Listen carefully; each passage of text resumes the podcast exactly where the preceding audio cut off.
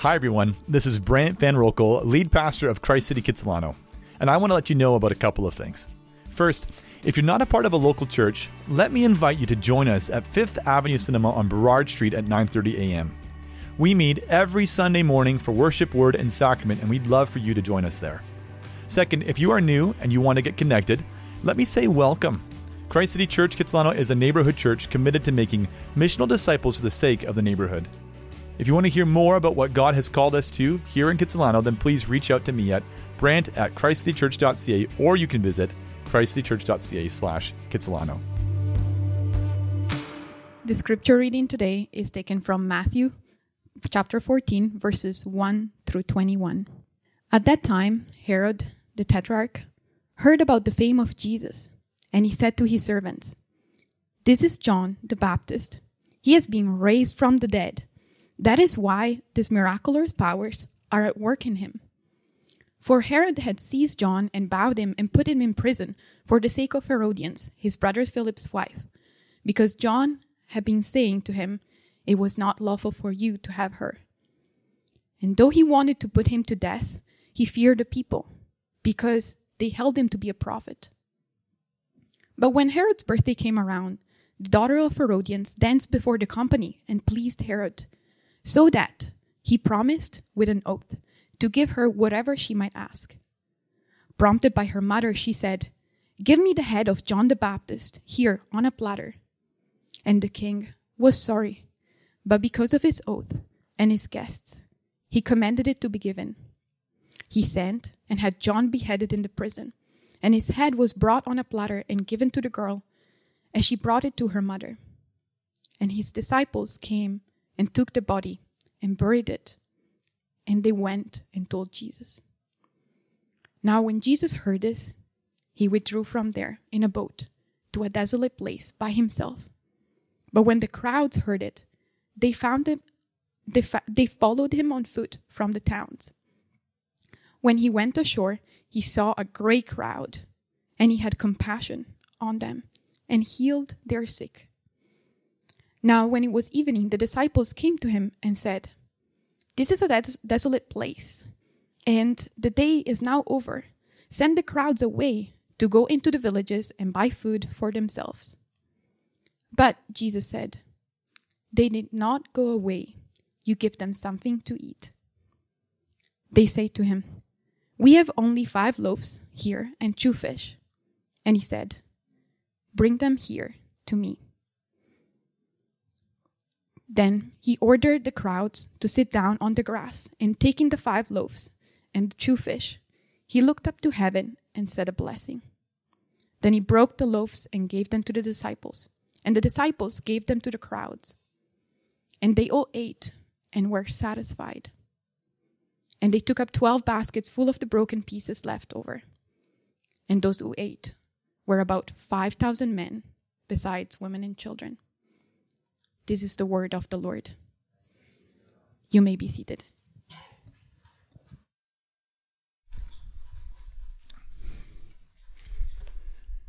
Well, good morning, everybody. Uh, my name is Brant. I'm the pastor here at Christ City Church. Uh, it's my joy again to, to welcome you into our time of uh, the preached word um, in this particular passage. but also, let me uh, just add an emphasis to what Emelina has already said. Um, our worship night on Wednesday is going to be awesome, and you guys should come. Uh, we're going to have a bit of a, a more evangelistic focus um, with our uh, worship night. We want to spend some time together. Um, remembering God's grace and His goodness to us, but also praying for those that have not yet come to know Jesus as we've come to know him. Uh, to really encourage one another to, to be evangelists, but also the most important part, to be praying for the salvation of our friends and our neighbors and our family members. Uh, so if you could prioritize that and come and join us, that would be fantastic. Uh, we'll have a wonderful time together. Well, we'll look at this passage in just a moment, but uh, let's pray together before we do. Father, we ask that you would bless us now, um, that the power of your Holy Spirit would be working through your word, the revelation uh, that you have given to us um, in the Bible. Lord, that we would see Jesus, that we be changed by what we see, that we would grow into life that is truly life in obedience to Him. We ask this in Jesus' name. Amen. We're continuing our series this morning in the goodness of Jesus. And this morning, through the texts that we just read, these, these two texts that are, are different stories, but held, I think, quite close together, both in Mark's gospel and in Matthew's gospel, the, the story of Herod and the beheading of John, and the story of Jesus and the feeding of the 5,000. And we're looking at these stories because they show us this beautiful thing about the goodness of Jesus that he's unique in his goodness as king. We need a good king. See, Proverbs 29, verse 2 says this When the righteous increase, the people rejoice. But when the wicked rule, the people groan. Can we get an amen? Amen. Okay, well, that's, that's kind of, you know, mild. You guys aren't that enthusiastic. Maybe you're okay with wicked people ruling. Um, but when the wicked rule, the people groan. I think we all know that when our leaders fail us, it's a painful experience. It's a difficult thing. Our lives are always affected as human beings for good or for worse, for better or for worse, depending on who is leading us. And sadly, one of the problems we face as human beings is a significant one is that just like we are people that struggle with this deep sin problem in our hearts, so also our leaders struggle with that same sin problem. And there's a problem that comes with that. That means that when, when they lie, it affects us. Right? When they lie, it erodes truth in the society in which we live. When they cave to corruption, it undermines our trust in the structures of our own society. If that corruption isn't dealt with swiftly, it promotes only further corruption that then decays further and further. When they choose, amongst all the choices they could make, the wrong path towards greater flourishing and blessing for the nation or the city or the neighborhood, whatever it might be, then we are all affected. See, for our life to go well, we need good leadership. We need a better king. But where is that leadership to be found? And again, that's what we're looking at this passage because in this story we see contrasted by Matthew, carefully juxtaposed two banquets and two kings. One that's opulent and in a palace with elite guests, hosted by a wealthy king. Another one that's poor simple, on a hillside with crowds and the needy and the poor, hosted by King Jesus. But between these two banquets, only one of them leads to the rich satisfaction and blessing of the people. So we're going to see the goodness of Jesus in this text and the feeding of the 5,000 in particular because he is the king who satisfies us, who fills our hunger with his compassion, with his provision, and with his abundant blessings. So those are our three points this morning. To see the goodness of Jesus and who he is as a good, great king, in particular in the ways that we see in the feeding of the 5,000, his compassion and his provision and his abundant blessing. So we'll start right away. Our first point, we'll look at Jesus' goodness as a king who satisfies us with his compassion. Look at verses 13 to 14. We're going to spend most of our time, by the way, in the feeding of the 5,000. We're going to just remember the Herod story as the backdrop for it. All right, so verse 13 says this Now, when Jesus heard this about Herod and the death of John the Baptist, he withdrew from there in a boat to a desolate place by himself. But when the crowds heard it, they followed him on foot from the towns. When he went ashore, he saw a great crowd, and he had compassion on them, and he healed their sick. So, something we need to know when we look at the Gospel of Matthew is, is this is that Matthew from the very beginning, has been very careful to identify Jesus not just as a good teacher, not simply as a miracle worker, but as the king that God had promised would come to us to be our Savior. In Matthew, Jesus is king. In fact, Christ isn't Jesus' last name, Christ is a title. It's uh, the Greek word or translation of the Hebrew word Messiah. And Messiah meant to be the anointed one. And to be the anointed one was the one who had oil poured over your head as a sign of God's favor and blessing as the one who would rule and who would lead God's people. So Matthew means us to see in Jesus, and all throughout his gospel, he's been making this point. We're meant to see in him the fulfillment of all of God's promises to send the Messiah King, the Savior King the one that the prophets prophesied in Ezekiel 34 23, and I will set up over them one shepherd, my servant David. And he shall feed them, and he shall feed them and be their shepherd. And this king, now Jesus, the descendant of David, the one who was promised to come and to rule, is here. And that's really what we see in this story of the feeding of the 5,000 is the beauty and the wonder now of Jesus as the good shepherd, as the Messiah king who's come now to care for and to love his people. And just look at how different King Jesus is from King Herod. We saw in the story before that, that Herod, that's Herod Antipas, there's a few Herods in the Gospels, but that's Herod Antipas, and, and he seized and chained up and he murdered innocent John the Baptist. But contrasted with that murderous seizing and binding and chaining up, we see Jesus in his goodness as king. Not oppressing and lying and perverting the course of justice, but looking out over the tired crowds who've been desperately following him on foot. He was sailing along on the boat. He's having the good ride, easy time, resting. And the crowds are so desperate to be near King Jesus, they're walking along on the land to try to catch up with him. And he sees them tired in the wilderness. And he has compassion on them. And actually, in Mark's gospel, Mark tells us that Jesus looked at them and he saw they were like sheep without a shepherd. The scripture is he looked at them and he saw that they were leaderless. Who was going to lead these people into the good pasture? They don't have a leader who's caring for them. They got Herod.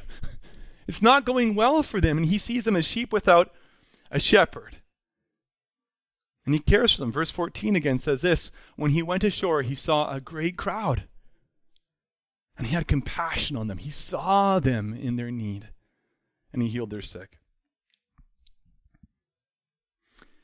You know, my grandfather was a professional forester when he was much younger. And part of his privilege of being a professional forester and the role that he had was that he got to live in various places in the world and consult in various developing nations to help uh, lead them to a place that had developed a strong and a stable and a sustainable uh, forestry industry.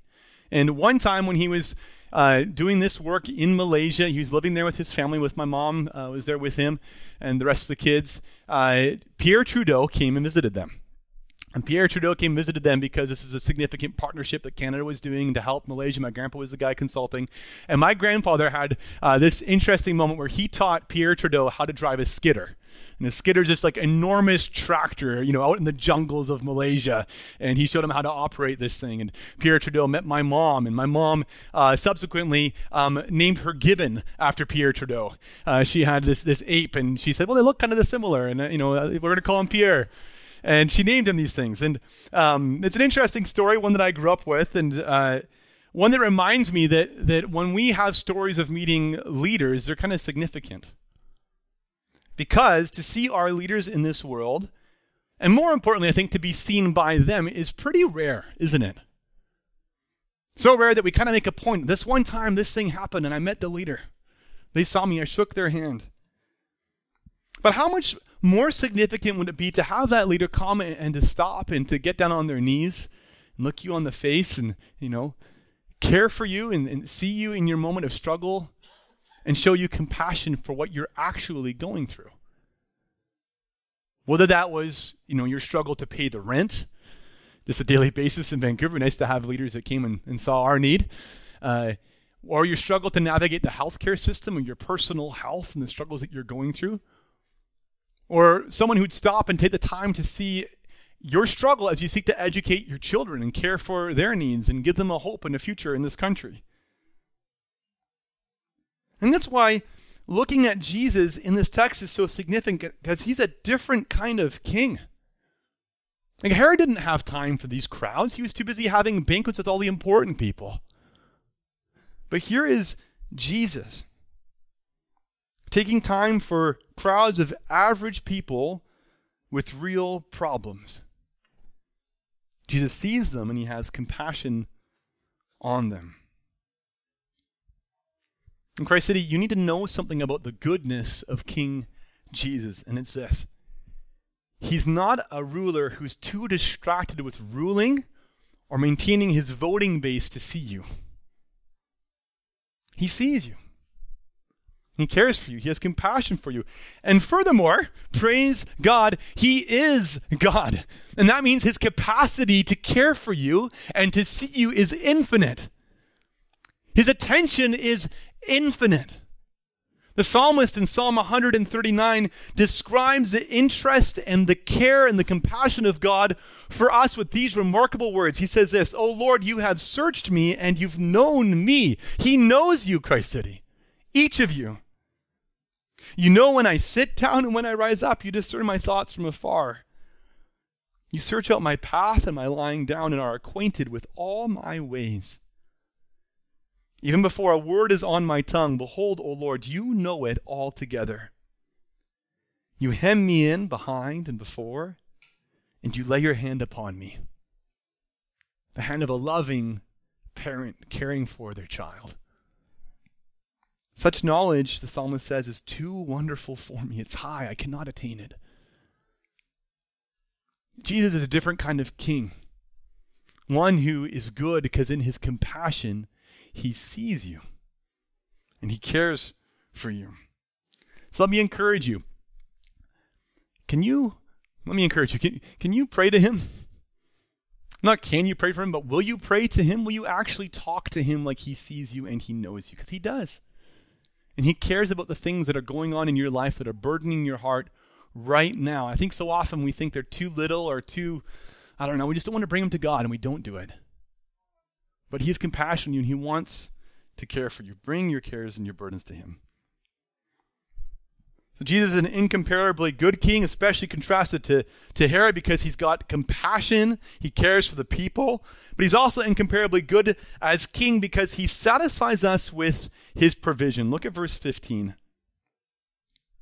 Now, when it was evening, the disciples came to him and said, this is a desolate place, and the day is now over. Send the crowds away to go into the villages and buy food for themselves.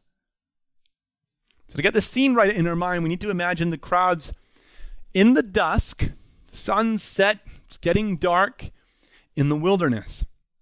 And they're tired. Right? When we read the story in verse 13, we read that these crowds had followed Jesus on foot in the hot sun well, he was in the boat to be where he is. But Jesus, he, he saw them on the shore, and then he healed them. He was with them all day teaching and healing. And now it's getting late, and the disciples are getting a little alarmed. Uh, Jesus, I don't know if you've been watching the time. Uh, Jesus, there's not really any food here. It's the desert. There's no supermarket, no restaurants. You got to send them away. But Jesus says to them in verses 16 to 17, they don't need to go away. You give them something to eat. They said to him, We have only five loaves here and two fish. I'm wondering, how is this possible? It's interesting as we look at the story, I think we wonder, why did Jesus tell his disciples to give the crowd something to eat? It's a good question, I think. Why did he tell his disciples to do that? Well, I think what's going on here is, is that Jesus is, is working throughout the gospel to teach his disciples to trust him. And as they trust him, to know and to have confidence that through him they are now being equipped to carry out the work of building his kingdom, of expanding the kingdom and caring for the people. But here in this story, the disciples aren't quite there yet. They don't have the faith in Jesus that they need to, to really trust him and to go and do this work. So Jesus, again, in his mercy and kindness, he says, okay, well, let me show you who I am. Let me again remind you of who I am as the good king who provides all that you need. And he does it by graciously working this miracle that we see in verse 18. He says, Bring them here to me, the, the fish and the loaves. And he orders the crowd to sit down on the grass takes the five loaves and the two fish, and he looks up to heaven and he says a blessing.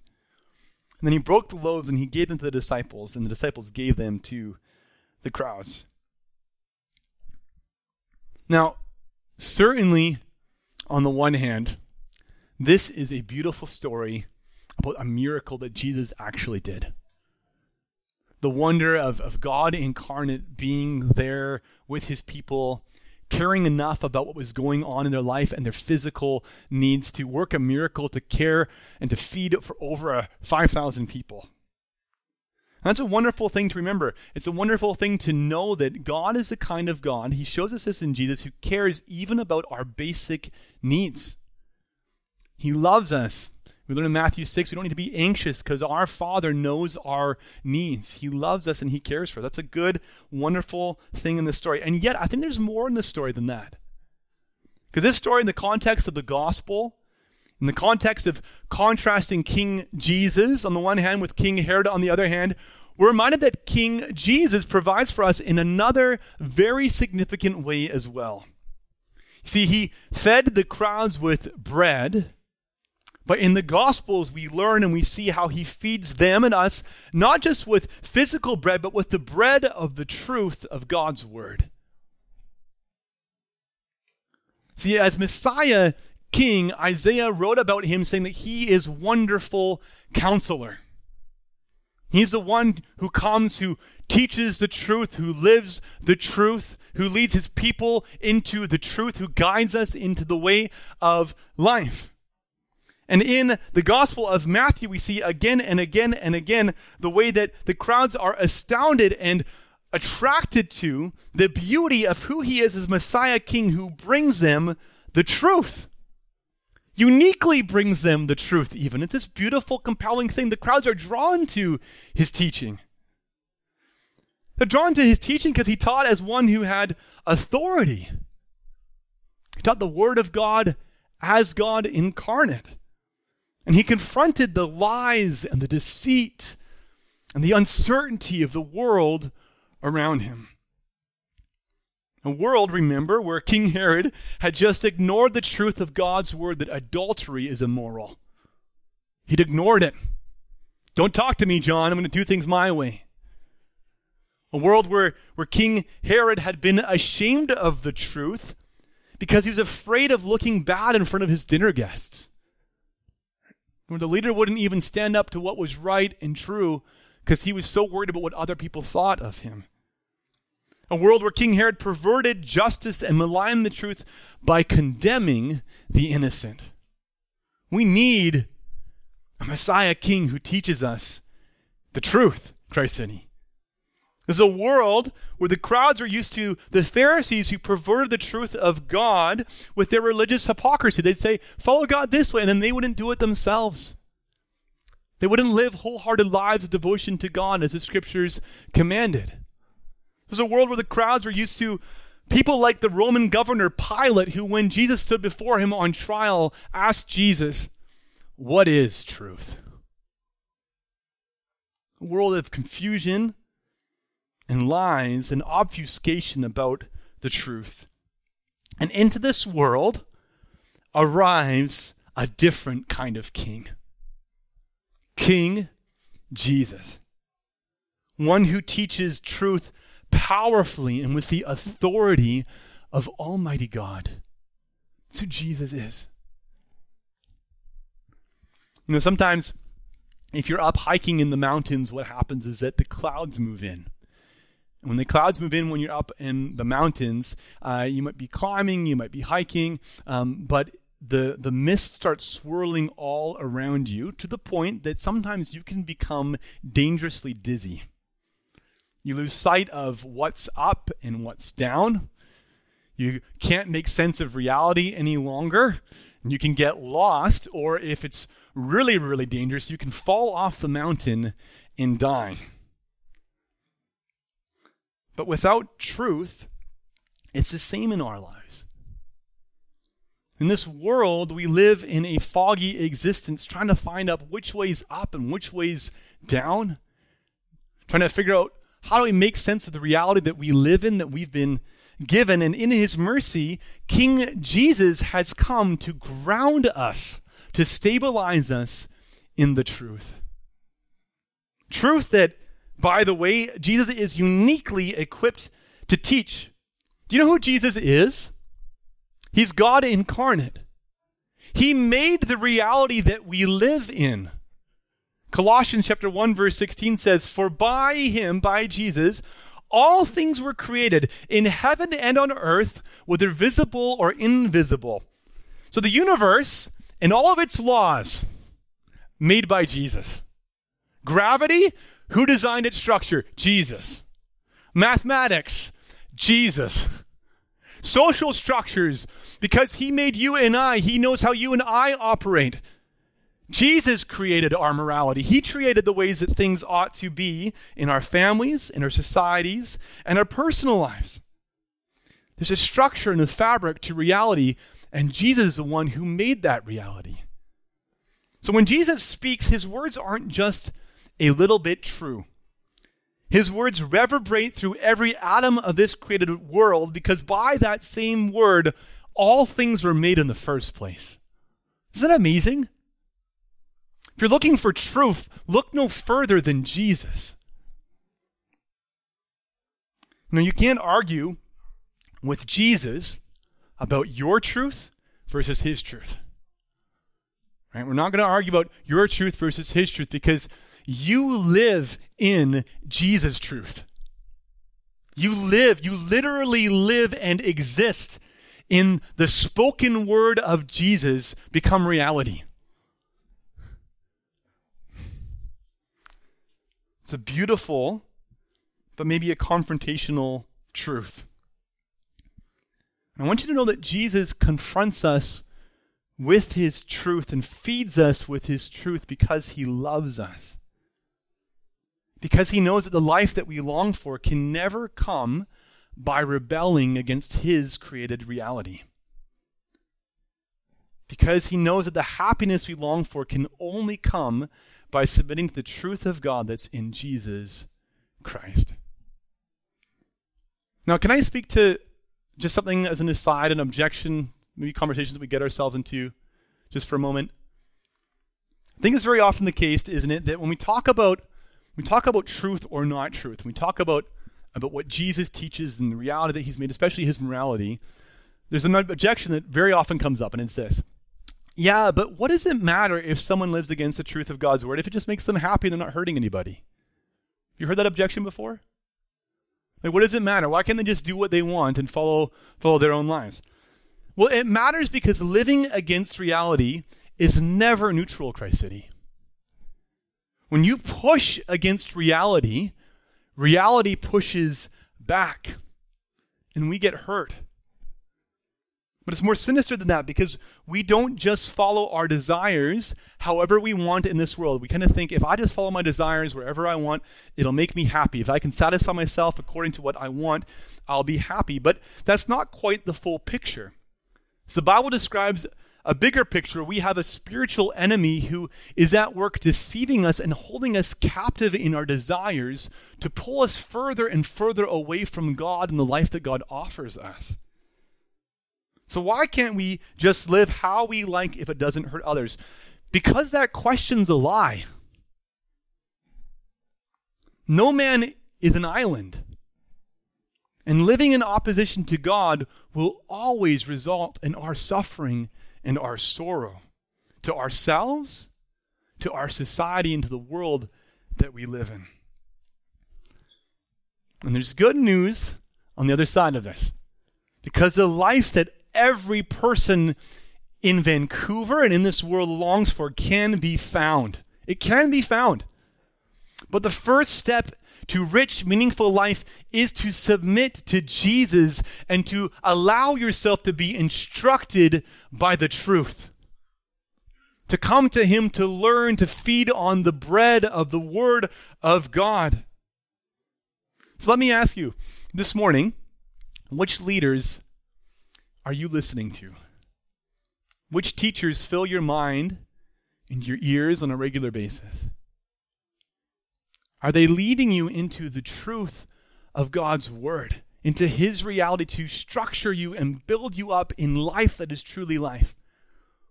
Or are they pulling you away from the truth of God? I want to invite you to come and to hear a better word from Jesus. You have a teacher. He's given you a book.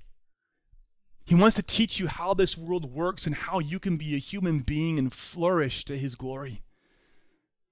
And His words, by the way, they're not just the red letters in the Bible. Jesus is God. The Bible is the Word of God. From beginning to end, the Bible is Jesus' words. Come, let me invite you, open up the Bible read it. If you're not reading the Bible daily, read the Bible daily. Let the truth of the Word of God wash over you and instruct you and ground you in reality as it is. Come hear a better word from Jesus. If you are a parent and you do not read your children the Bible, can I challenge and encourage you? Read your kids the Bible. Read your kids the Bible. They need to be rooted and built up and established in the Word of God. If you're not sure where to start or what resources to use, I'd love to talk to you and to give you some good ones. We need to devour the Word of God and find freedom in the truth that Jesus has provided for us as the King of Kings, the mighty God. So Jesus is a Messiah King who is good in his compassion. He's good in his provision of our needs, but also in the truth that he taught. And finally, we see in our third point, he's good as the Messiah King who abundantly blesses us. Look at verses 19 to 21 with me. Then he ordered the crowds. Then he ordered the crowds to sit down on the grass and taking the five loaves and the two fish, he looked up to heaven and said a blessing. Then he broke the loaves and gave them to the disciples, and the disciples gave them to the crowds. All right, I want to show you something here. Matthew wrote this story, and he wrote the Gospels as a good Jewish man with a catalog of rich Jewish images in his mind. And he wrote to good Jewish people in the first century who were the same way.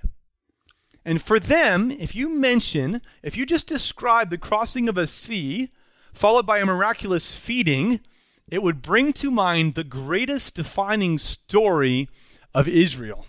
It's a story of the Exodus.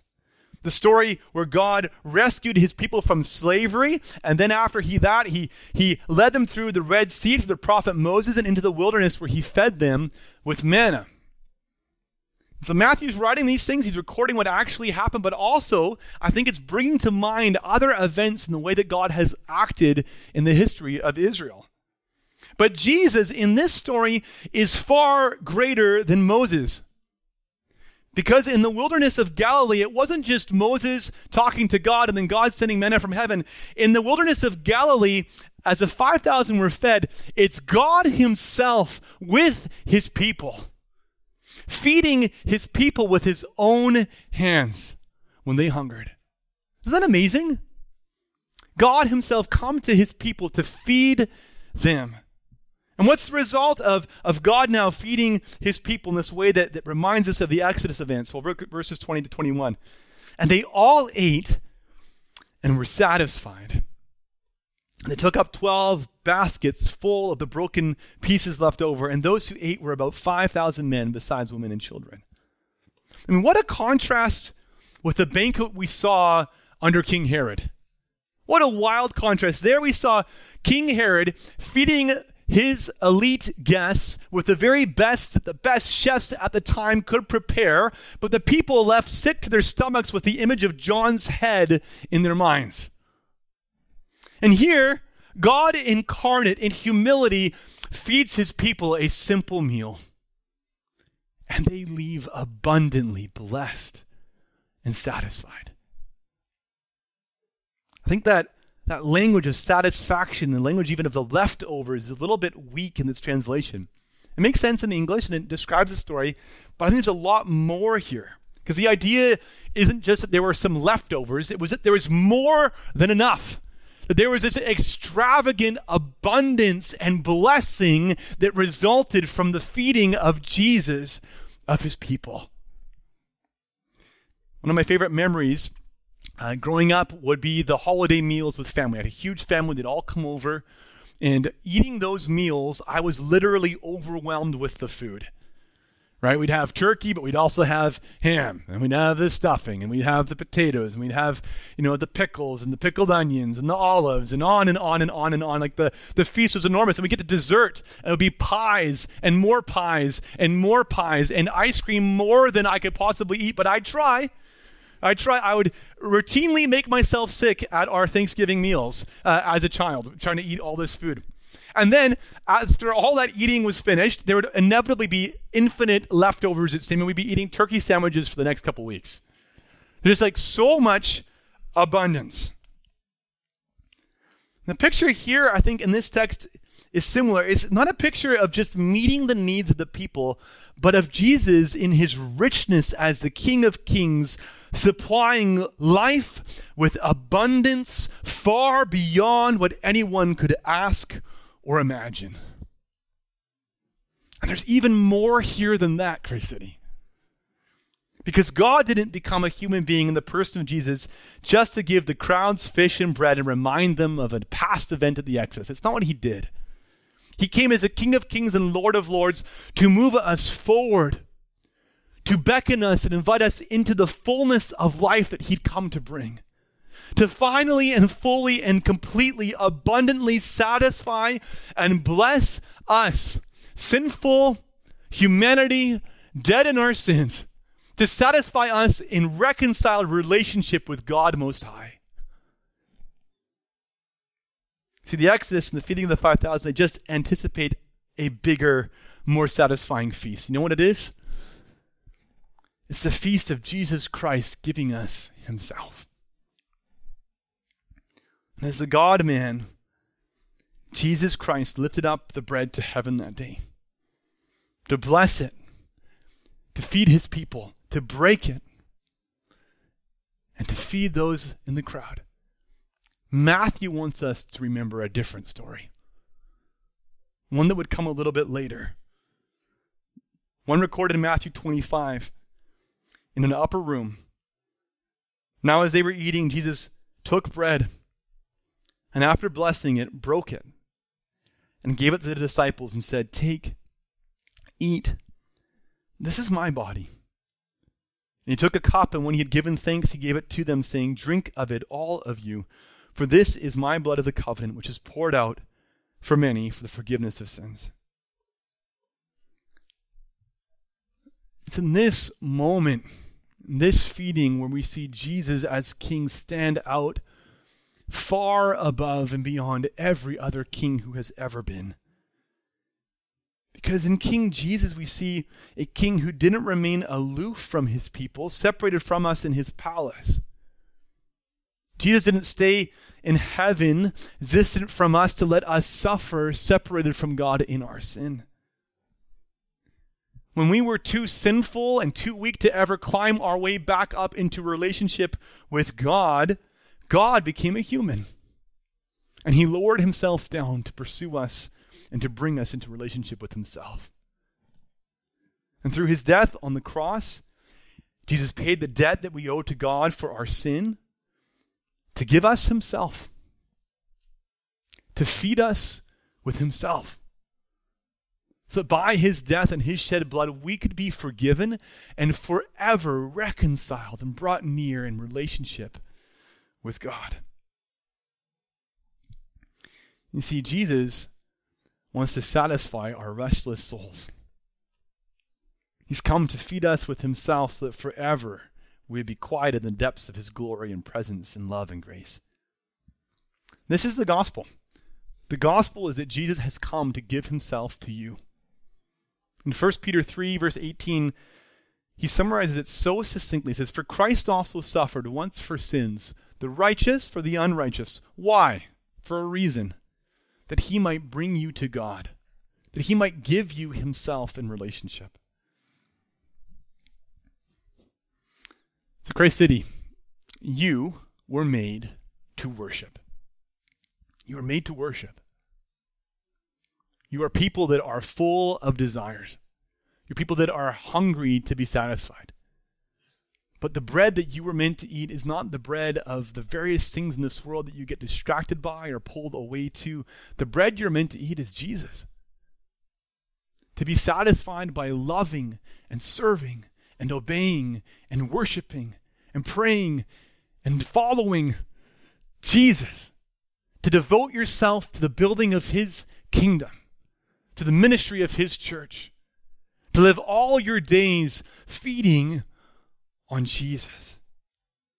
I think sometimes we, we don't come to Jesus because we think he must be a stingy king to ask me to let go of the things I've been pursuing.